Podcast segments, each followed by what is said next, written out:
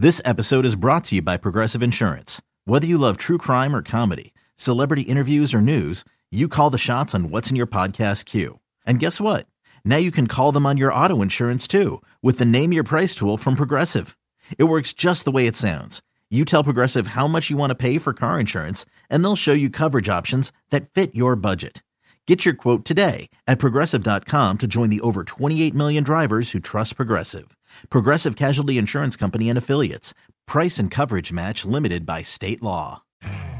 You could spend the weekend doing the same old whatever, or you could conquer the weekend in the all-new Hyundai Santa Fe. Visit HyundaiUSA.com for more details. Hyundai, there's joy in every journey. The longest field goal ever attempted is 76 yards. The longest field goal ever missed? Also 76 yards. Why bring this up? Because knowing your limits matters, both when you're kicking a field goal and when you gamble. Betting more than you're comfortable with is like trying a 70-yard field goal. It probably won't go well. So set a limit when you gamble and stick to it. Want more helpful tips like this? Go to keepitfunohio.com for games, quizzes, and lots of ways to keep your gambling from getting out of hand. This is It's Always Game Day in Cincinnati with Lindsay Patterson and Mike Santagata.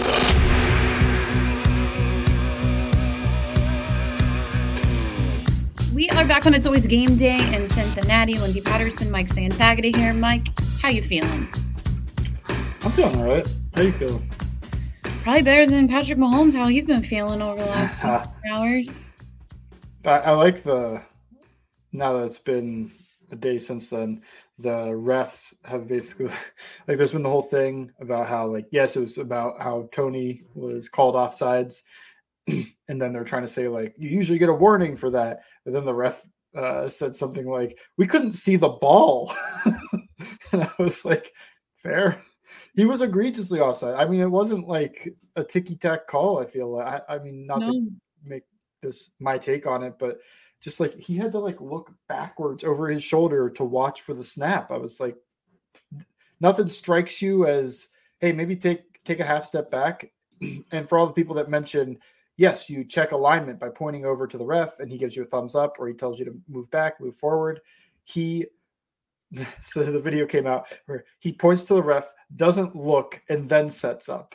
It wasn't that he set up and then pointed to the ref and everything worked out that way. It was that he just kind of went through the motions of like, yeah, you know, just kind of point to him like, yeah, you that never waited for the response. I think, and again, I'm not going to make this all about Patrick Mahomes or anything like that, but it's been the biggest sports story, I feel like, after this NFL weekend. And, you know, to see the NFL, and look, NFL officiating is absolutely brutal in a lot of cases, but they actually got the call right. So it wasn't a bad call. That's what was so funny about all of it. And they had like a 3-paragraph page out after the game to pretty much detail exactly why they did it. But I've never seen Patrick Mahomes react like that. And it was crazy to see. There's also been 11 offensive offsides called this year. So it wasn't like they pulled something out of the rule book that hadn't been called at all. Like, it's a very rare penalty, but it's also a rare penalty because usually receivers actually do check and don't go through the motions and also can notice when they're offsides and try. I feel like it's whatever. We're moving on. Yeah, sorry. We'll see what happens with the Kansas City Chiefs. They need wide receivers bad. Like, that was my only takeaway from watching that game. Was like, wow, if Kelce retires, is very important to their offense. I will say that. Yeah, could you imagine Kelce retires and like that's what they're stuck with now? It's like, whoa. I couldn't believe Juju was such a difference maker for them that they just had one competent guy in the room and that just helped them out so much. But now without that, it's like, who is the next best after Kelce? Probably Rice, but Rice is a rookie that they don't trust that much. Mm-hmm. Sky Moore's experiment's dead. Kadarius Toney, every time he's out there, he does something negative, it feels like. And then MVS, even though he killed the Bengals in the AFC Championship game, he has like 18 catches on the year. So they got nothing going on in that room. That's why they're probably some buyers this offseason trying to find a guy. Not a problem I'm worried about. Going into, speaking of weapons and the Cincinnati Bengals offense, I want to talk about the running back room. We'll get to the O-line, Jake Browning, the offensive coaches, Zac Taylor, Frank Pollack, all of that in just a moment, and give them their flowers. But right now, it is absolutely just so fun to see. I think a friend of the show, Joe Goodberry, actually put out a clip earlier today, and it was from it wasn't actually Joe Goodberry. It was another person on social media. They put out a clip from Monday Night Football of Chase Brown running, and they're like, this seems like a boring run now because of what we just saw in this past game with Chase Brown. And I'm just excited to see vintage Joe Mixon too in this past game. What do you think about this running game? And it's one that we'll more than likely see together in 2024. Yeah, they've got the classic combo, whatever you want to call it, the thunder, lightning, smash and dash, the crash and bash. Maybe that was more of a name for last year when it was big and big. Smash and smash was last year with P-Ryan and Mixon. But yeah, they've got the power guy. They've got the guy that they trust to grind out yardage, the David Montgomery of the group, and then you sprinkle in your Jahmyr Gibbs type that is the explosive play waiting to happen, and you get him on some designer runs and some stuff that you know is going to hit, and you're not asking him to run up the gut 15 times that game. You're not, calling plays where he's going to be ground into the turf. You're going to call plays where he's going to be hitting the open field and trying to run away from the defense. Like, you're getting this look. I could think of the Jags game. They knew they were going to get a look where the ends were going to fly upfield, so they called a bend play. A bend play is zone, but then they bring the tight end back across, and it's designed to cut back. It's not like you read that out like it's zone. It is zone up front, but then it's designed to cut back. So once that end gets upfield, the tight end just has to get in his way, and now you've got open field in front of you because the end created a hole for you to run through. And they hit that multiple times. And then this week, they're getting him on toss stuff. They're getting him on the perimeter, the screens. They ran crunch with him. But it's just like they ran a lot of stuff out there that isn't designed to churn out 3, 4, 5 yard gains. It's designed to hit the open field and maybe hit an explosive play. So I think they're utilizing them well. I think it's a good combo right now. And overall, I'm pretty happy with the running back room. This is what we've been asking for. And I think we specifically have been asking since the start of the season to not grind Joe Mixon into the dirt. Yeah. He's older. Let's not make him play 90% of the running back snaps, but they let him play 90% of the running back snaps, felt like, for a large portion of this year. But now he feels fresh, right? Like, he feels a little bit more fresh than he did a couple weeks ago. Big fullback push for Jake Browning touchdown too by Joe Mixon. Fullback dive. That was a cool play. Pony personnel 22. To get to fullback dive there. And it's a good cut for Mixon because it wasn't there in the initial hole. So he hits his right foot about cuts to the left and gets upfield. That was a great play. I was very happy with that. It's just like, that is what you feel like when, like, Chris Johnson and LenDale White, they're scared of the Chris Johnson speed. Let's just right up the gut to LenDale White. He's going to churn out the first down or whatever short yardage you need. Do you think, obviously the connection is with how this offensive line is playing, you're seeing a really good running back room, what connection do you see right now from what we've seen from guys like Ted Karras, Cordell Volson, who I've been really critical of over the beginning of the season? He's had, I feel like, 3 solid weeks at left guard, and, Alex Kappa out there, Orlando Brown, and then obviously Jonah Williams. Do you think there's a little bit of a connection there with, hey, the run game's going well, the offensive line is doing a good job? Big picture of what we've noticed overall in the last 2 weeks with this offense. Yeah, so what I've talked about before is just this offense is difficult on a lot of people when it's passing the ball so often and being in 5-man protections and everything else. And they made it work. They were a top 5 offense by DVOA. They were top 5 offense by success rate and whatever other metric you want to look at. And this year, when Burrow was healthy, they were about a top 5 offense. But it's difficult. It's like a high wire act where if one, you have a small mess up and now you're falling 100 feet. It's not an easy thing to do. It's been made a little easier the past couple of weeks. And some of that comes from the design and what they're doing, calling run plays and getting defenses run pass mixed up to where you're conflicted on, is this run, is this pass? And you think of linebackers and safeties with that sometimes, but really you got to think of defensive line too, is you can't keep getting gashed. So instead of pinning their ears back and flying upfield, the defensive line has to play run first. And that's helped this offensive line because guys aren't flying off the ball and they don't have to protect in the most difficult of circumstances all the time. They've also gotten to, goodness, 6-7-man protections, which give them an extra guy or two extra guys in on a pass play. So they can use those instead of just being the five guys and being able, and the defense trying to take advantage of that. It's been good for them, and they've been good run blocking too. I'm wondering what happens when the run game is inefficient, though, because it's been efficient the past 2 weeks. How long can that sustain? Because I think part of the reason they didn't run the ball against Pittsburgh was A, it stunk, and B, they're a team that doesn't get into 2nd and 8 and go, let's run it again. And the analytics will tell you that's the right call. Don't run the ball on 2nd and 8 to get to 3rd and 6 and then be forced into a situation where you have to pass the ball and they're pinning their ears back where you can't get the quick game. Even you have to actually run a true drop back concept. So it makes sense that they didn't run the ball on 2nd and 8, 2nd and 9, whatever. But when the run game isn't working, it would be really interesting to see what this offense is, because that's the real hurdle left is they – I mean, consistency and doing it week to week, no matter what, and Browning being as accurate as he's been every single week and not missing throws, that's important too. But I feel like they've taken down like the idea of, can we be an efficient offense without Burrow? Yes. Can they move the ball? Can they score points without Burrow? Yes. This has been really good the past 2 weeks, but it's done a lot in the run game and screen passes and stuff like that.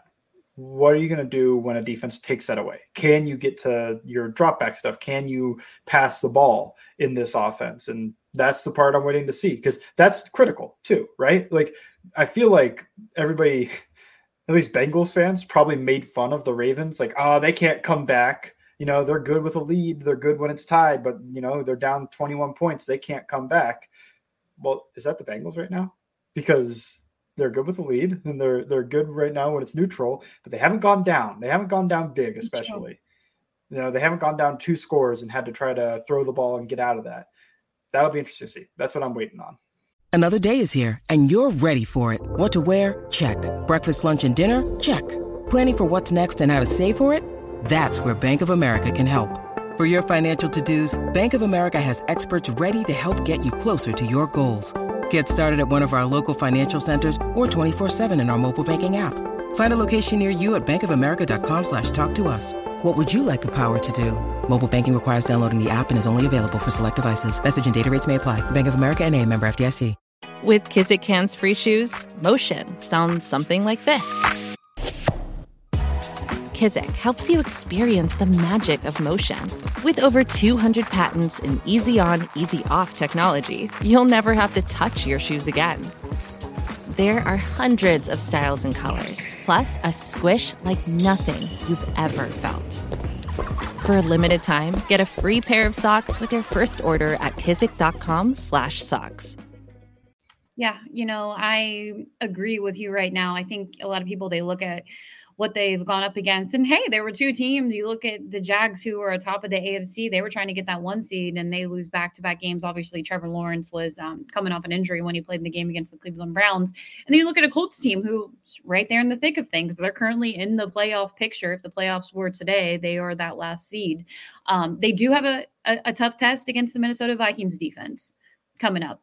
And that could be really telling for the offense. And I look at what Jake Browning has been able to do, the completion rate, having a run game, all of that is awesome. His offensive line protecting him, credit to what he's been able to do. I do want people, you know, I told you last week it was gonna get louder of look what they're able to do. And I think that's more on credit to Jake Browning, what he's been able to do out there, but also the coaching staff, yeah. Zac Taylor, Dan Pitcher, Brian Callahan. Frank Pollack. We're talking about run game, Frank Pollack. Yeah, but and I agree with you, because we'll get to Frank Pollack in just a moment, because I believe he deserves his own little time and segment when we talk about him. But with Dan Pitcher and Brian Callahan, they could work themselves into head coaching interviews on the stretch. Do you think Dan Pitcher could jump from quarterback coach to head coach? I think he could get an offensive coordinator position. Yeah, that I could definitely see. And if you're Cincinnati, you don't want to lose him because they upped his salary last year so they could protect him and keep him here. He was doing interviews with Tampa and made the decision to stay in Cincinnati. Troy Walters also had an offensive coordinator interview. Yeah, so, I mean, those are things to watch with these assistants. Obviously, I want everybody to get the opportunity to go somewhere else, but this is a huge stretch to show this is what you're doing with a backup quarterback. And for how much Zac Taylor gets criticized, I think we should see what he's been able to do. It is the players, too. It is the players, too, when they're out there performing and executing. But when it feels so weird that Zac Taylor still gets criticized so much, right? Right. Because you could point to the fourth down stuff, like he's not always making the right call there analytically.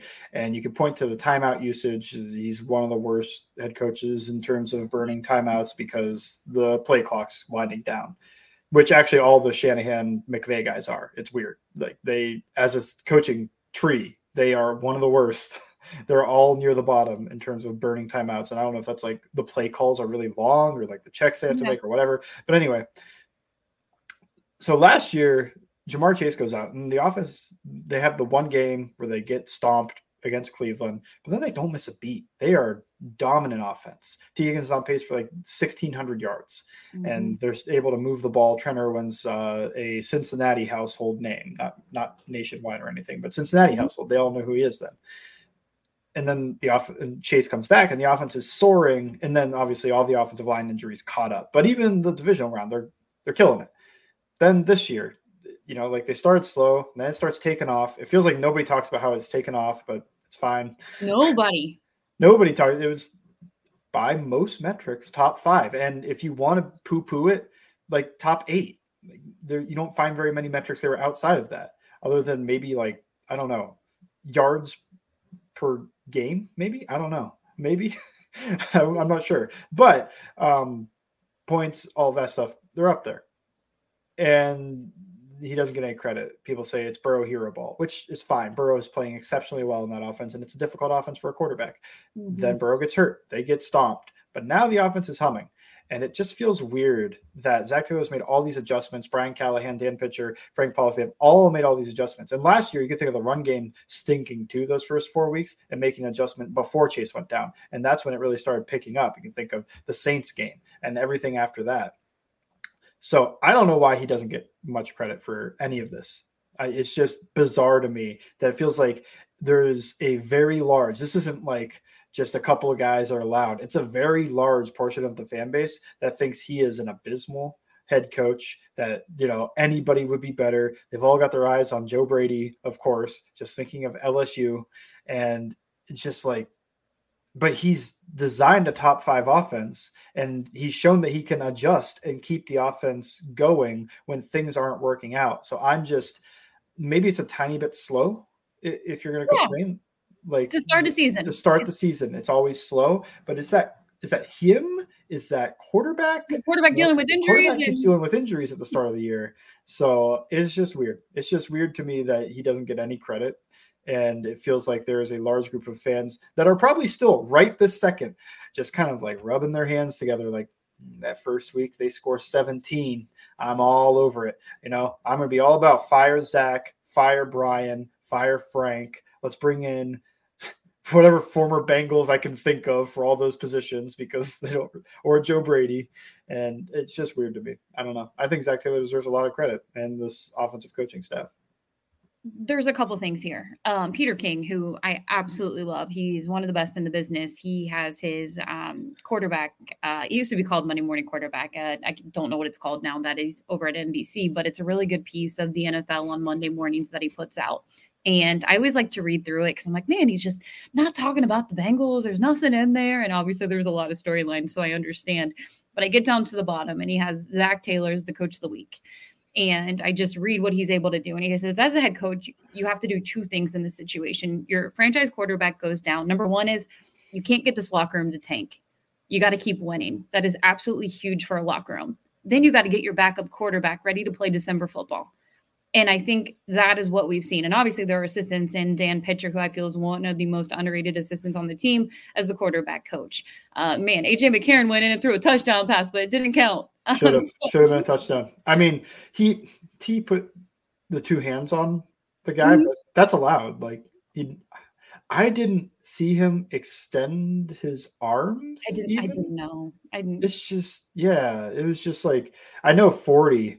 Whew, he was, that man must have the worst balance I've ever seen. Or maybe he was flopping. He did a little nice little flop. The arms were flapping. He took about 7 steps backwards. It was like, okay, that's, he drew the flag. And T laughed it off, I think, in game. And it was just like, yeah, that was kind of a ridiculous call. But I am team always commit offensive pass interference. It is rarely called. So 100%. Keep doing it.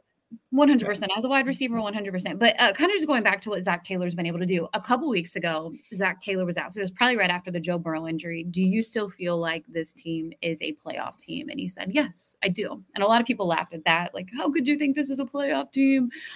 No, this is terrible. Your quarterback's down. You don't have a playoff team.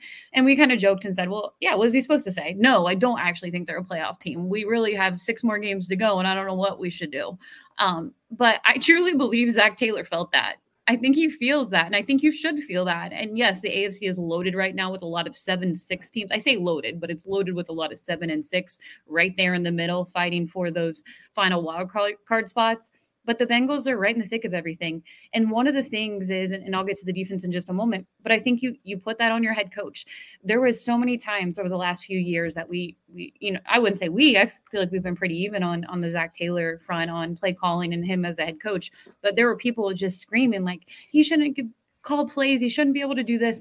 And there was a reason I feel like Zac was very confident that he never wanted to give that up. And I think he's showing you right now, look, guys, I can do some things. I can show you what I can do. And he's doing it in an impressive way on offense. 34 points in back-to-back weeks with a backup quarterback. He went on the road in one of the biggest Monday Night Football games for the Jags. It was their first game since 1990 at home. Huge primetime game for them to take advantage of. On Monday Night Football. It sounded like it was the first game since 1990 they played at home. Oh, sorry. Monday Night Football. Sorry, guys. Even though they do play in London. I think they probably got it. Even though they play in London a lot, you're right. They do.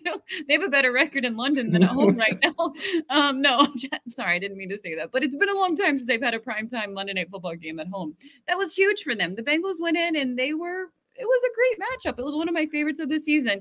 Then you get to this Colts team. And honestly, outside of the pick six, the Bengals were in control the whole entire game. But Frank Pollack, we'll get to him before we move over to the defensive side.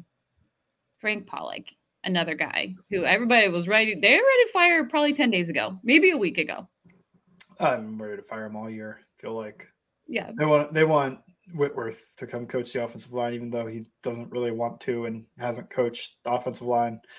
That's what you see though, right? Like that's the thing that drives me crazy is like when I look at, it's fire Frank Pollack. It's like, who would you hire? And it is just some former Bengal offensive lineman that was good. It's like,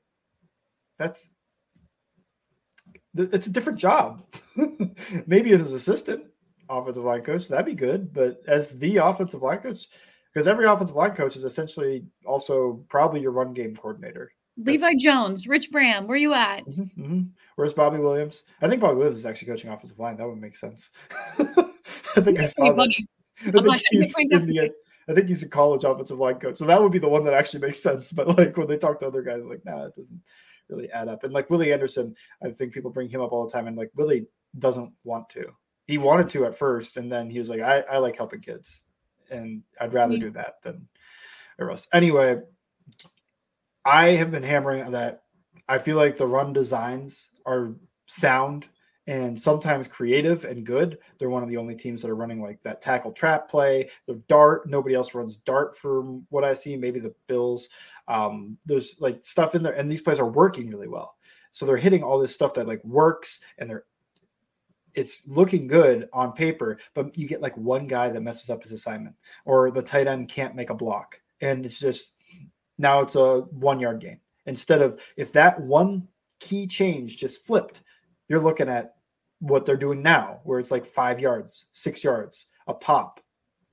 And I think the run game is sound, it's creative. It's a lot of stuff that goes towards this offensive line's strengths. They are not athletic. That is very well documented, but that's okay because they're running a lot of gap power stuff where they're trying to get downhill. They're not asking these guys to run. That was the big issue last year was they wanted to run wide zone because Frank Pollack's a wide zone guy. Brian Callahan, somewhat a wide zone guy, but Zac Taylor, definitely a wide zone guy. And they tried to run it and it just wouldn't work because the offensive line just weren't, they didn't have the horses up there to run.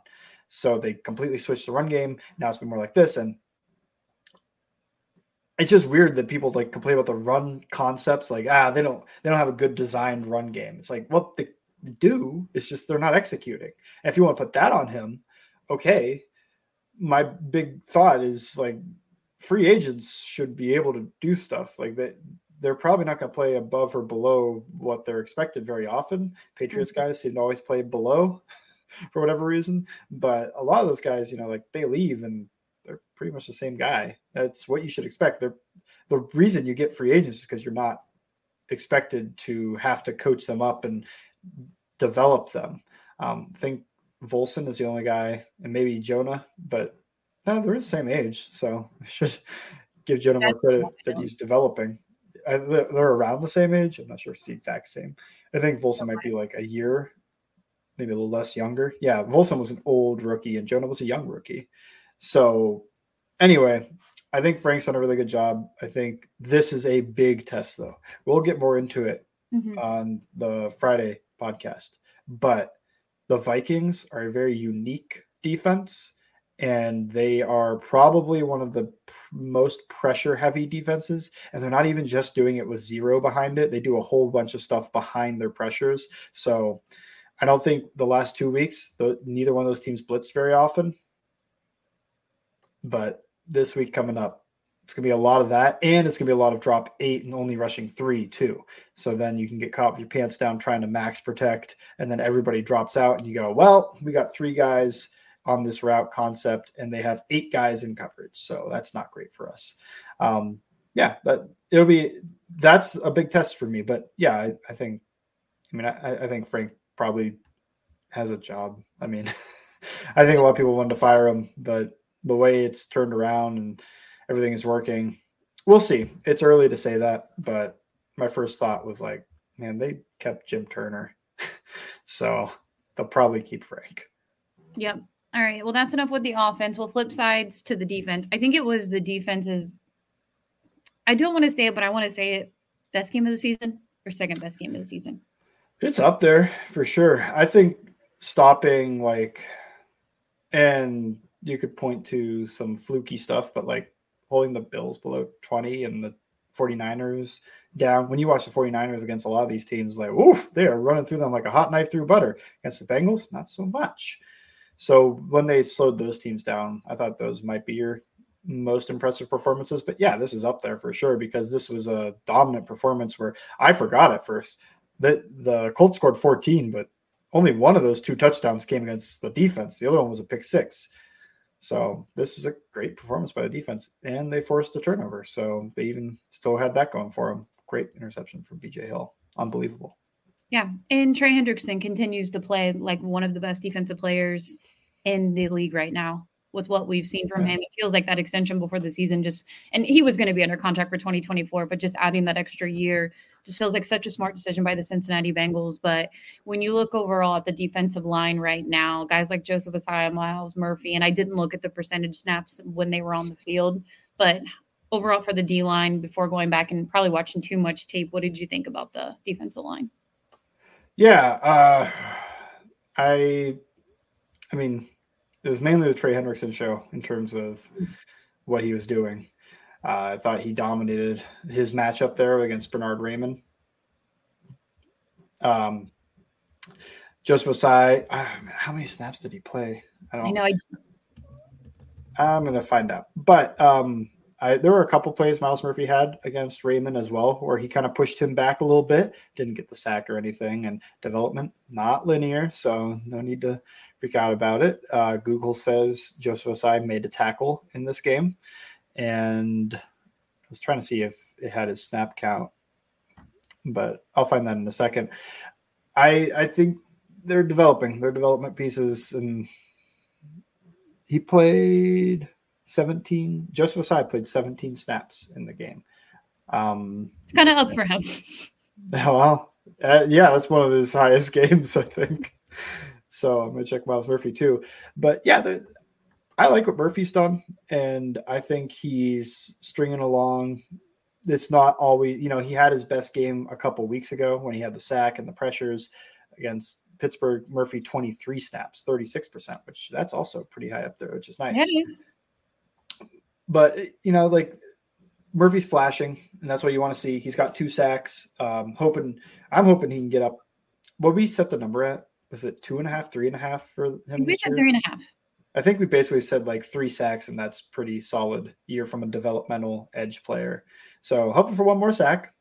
But yeah, I've liked the flashes. I wish that he would have kept as good of a game as he had against Pittsburgh going, because I don't think he's had that good of a game the past 2 weeks, but I still think he's been solid. And I think that he looks like a guy that you should be happy about going forward for the team. And having a guy like Trey Hendrickson, I feel like is going to be absolutely huge just in the offseason going into next year, getting 1 year under his belt. You know, we talked a lot when Joe Burrow went down, some of these rookies who were going to get their chances, opportunities. So we were looking forward to Myles Murphy was definitely another one of the guys. But on the defensive side, you can point to DJ Turner. You can look at guys like Jordan Battle. But I want to start with the secondary right now, because it looks like Cam Taylor-Britt will at least be out for the next 2 games. There's still an opportunity for him to play in the Kansas City Chiefs game and then obviously the Cleveland Browns game, which both of those games could really mean something for the Cincinnati Bengals if they are still fighting their way into the playoffs. I do think that they need to go 3-1, which it's tough. It's tough to do in the final 4 games, but it's week by week for the Cincinnati team. How do you feel DJ Turner has looked out there?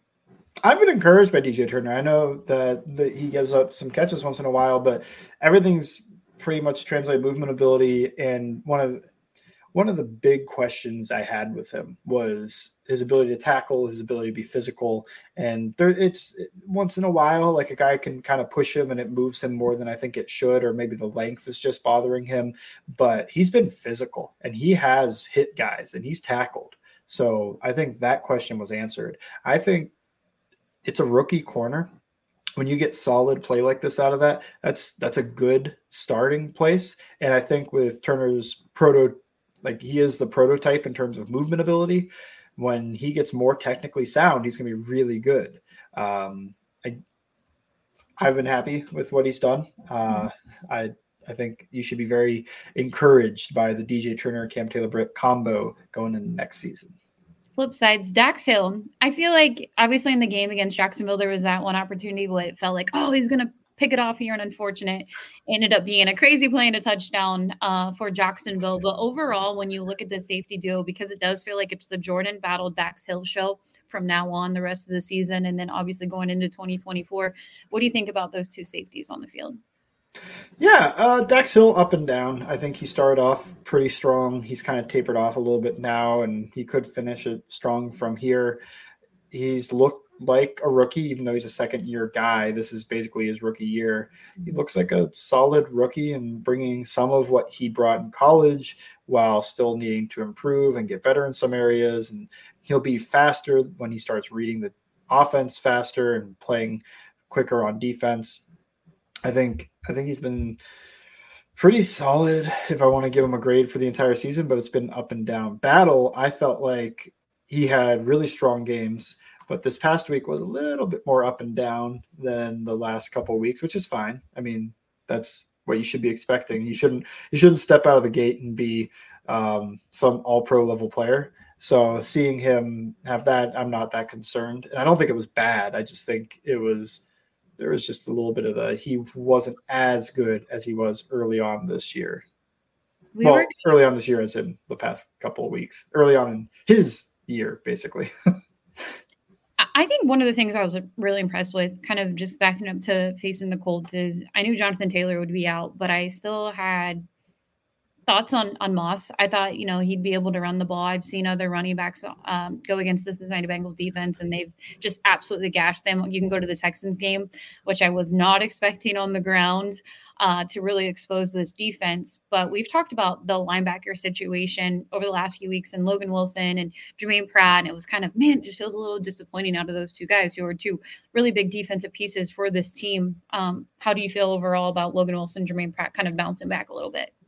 Yeah, I was happy to see it because I feel like I talked quite a bit about how they were having a little bit of a down year, and then this game comes, and it's like, well, now they're playing pretty good in that game.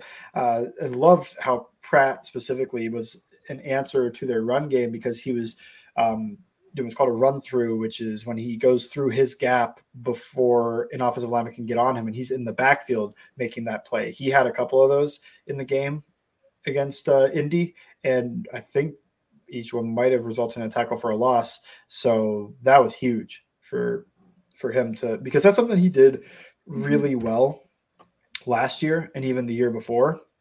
And then this year it hasn't translated. When he did do it, like the guy would bounce outside of him and get a big gain. This past week didn't happen. He did a great job of getting a run through and still being able to at least hold up the ball carrier, if not bring him down, so that he'd be going down for a loss or no gain or something like that, rather than being able to get around him. And now you're playing with one guy down on defense because he ran through and wasn't able to hold up the running back or make a tackle. So that was cool to see, because I talked about it a little bit, where that was something that he should be able to do that hasn't translated yet this year. And now it has. Good game from him. When Burrow went down, one of the things that I thought about with the team, like, it's just really not their year. Defensively, they're giving up a lot of yards, and, you know, will they be able to stop them? Didn't really feel like the 2021, 2022 defense. But for some reason, when December hits, it kind of gives me, and look, there's 4 games to go, and maybe my optimism is sitting a little too high after a week for the Cincinnati Bengals, but I am back on, hey, let's go mess some things up and get in the wild card and see what happens for the playoffs. But do you kind of feel like this defense can get back to, even though there are new pieces out there, it's young. Cam Taylor-Britt could be returning for the final 2 games in regular season. Does it give you a little bit of the December, January type of defense we've seen from Lou in the past? I'm going to need to see a couple more games before I say that. And this game should be good for them, because the Vikings offense is a work in progress. Yep. Up and down, mostly down the past 2 weeks. So if the Vikings come out and they start throwing all over the Bengals, I'm going to have a little bit of concern about like, oh, well, they haven't been able to run the ball well this year either, so they shouldn't be giving up a lot in the run game. I think they should be able to carry it this week and even next week, thinking of the Steelers as well. That's a team, they gave up 400 yards, but only 16 points. Every team seems to hold the Steelers under about 20 points. So do that again, and maybe don't give them any confidence in 400 yards this time, even though yards aren't points. So I don't know why we talk so much about it. Yeah. So if they could stack those, is it the Chiefs after that? Mm-hmm. That's the big test, right? Because the Chiefs have looked mortal on offense. They've looked beatable. They've looked like a team that you can kind of slow down on offense this year, which is kind of one of the frustrating things about Burrow being out. It's just like, man, the AFC is so open. It's there. So open. It's like, honestly, if you're the Bills, you could go in and – I know. The Bills can make some noise, especially I think of what the Bills did to the Dolphins earlier this year. If the Dolphins are like the 2 seed and the Bills are the 7 seed, last team I want to see if I'm Miami. Like, I know I'm going to be at home, whatever else, but they kicked the Dolphins' teeth in that game. And it's a different defense. Now they're not as good right now because of some injuries, but man. Josh Allen? I'd rather play pretty much any other team in the hunt besides the Bills, and especially because, Josh Allen and the quarterback situation is just like, you don't want to be at a quarterback disadvantage in any game, and Josh Allen puts pretty much almost every AFC team at a quarterback disadvantage. 100% right now with the way he's playing, and I wouldn't even credit their offensive coordinator change. I just think it's Josh Allen. I think the one thing you can give Joe Brady is just he kind of made them commit to the run game a little bit more, do some run stuff, and he had a good play for the touchdown. The first touchdown was that jet all go running back up the seam play. So he's had a couple of plays, but at the same time, like a lot of the highlights are Josh Allen almost running out of bounds and tossing up a dime to Latavius Murray, who catches, then fumbles the ball without being touched, and it goes out of bounds. But just like Josh Allen doing stuff like that. And it's like, that's hero ball. Like, that's the actual definition of what I think of hero ball, instead of what sometimes gets assigned to Burrow, who he could do that too. He does that stuff too. Mm-hmm. But I don't recall that often seeing him have entire drives where it's only him bailing out. Maybe that Chiefs game 2 years ago, that was more so because pressure kept getting to him so quickly rather than it was like, the play concepts aren't working. I need to go make something happen, which feels like what it is with the Bills. Yeah, huge stretch for the Cincinnati Bengals. For about an hour or so, they were in the playoff picture, and then they weren't until the 4 o'clock games were over. It honestly would have probably benefited them if Buffalo, even though Buffalo's behind them right now because Cincinnati holds the head-to-head, but it would have benefited them if Kansas City won. But I think the Denver Broncos could do something really funny. They are one game out. All right, yeah. If they win, Chiefs lose. There was a scenario. Well, yeah, there was a scenario where Kansas City obviously wins the AFC West, which wouldn't be surprising at all. They will probably end up winning the division. Yeah. But there was a scenario where they would play the Cincinnati Bengals on Wild Card Weekend, and the Chiefs. Hmm. And I'm like, whew, wouldn't that be a fun matchup? So close to just playing each other in regular season, just like we saw in 2021. Just seeing each other a few weeks later, well, obviously in the AFC Championship game, almost a month or 3 weeks later. But I think that just some of these different matchups you're seeing, if you're the Miami Dolphins, if they win tonight, we're recording this on a Monday night, you're going to hear it later this week. But, if they end up winning, they could be still in control. They could jump over Baltimore for the number one seed. What's that going to look like? Is it really intimidating? Or is it if they win, they'll be tied and... I don't know who has the tiebreaker there. Never mind. They're going to Baltimore will still control the number one seed. Sorry, the AFC. So, but they could if they keep pace, and then Baltimore drops one game. That's what you're looking for if you're the Dolphins. Yeah. So overall, in kind of the AFC wild card, for how much I was kind of, what is this going to look like? There's a lot of backup quarterbacks that could end up playing. It could really be kind of fun the first weekend of the playoffs, if like a Cincinnati team was able to sneak in and get in there. And I think personally, when you look at these next four games, it is the Cincinnati Bengals need to go 3-1. Yeah. I don't think you need to get 11 wins. No, you need 10. You don't need 11. You probably need 10, and you would be okay maybe with 9 if you were better in the conference, but they were so bad in the conference early on this season that you need 10 because you need to make sure you're above a tiebreaker with some teams, especially teams you don't play. Think of the Broncos. If they're tied with the Broncos probably got a better AFC record, so they'll get in. Same with, the Texans beat them head-to-head, so that's another one, and they probably have a better conference record. So you look around and it's like, wow, man, it's a few of these teams. And then you look at the Browns and the Steelers, who both own the head-to-head and probably conference record on them. So there's a lot of teams that are just like, yeah, you're behind those guys. Now they do get to play Browns and Steelers again, so they kind of control that a little bit. And they get to play the Vikings, which is a winnable game.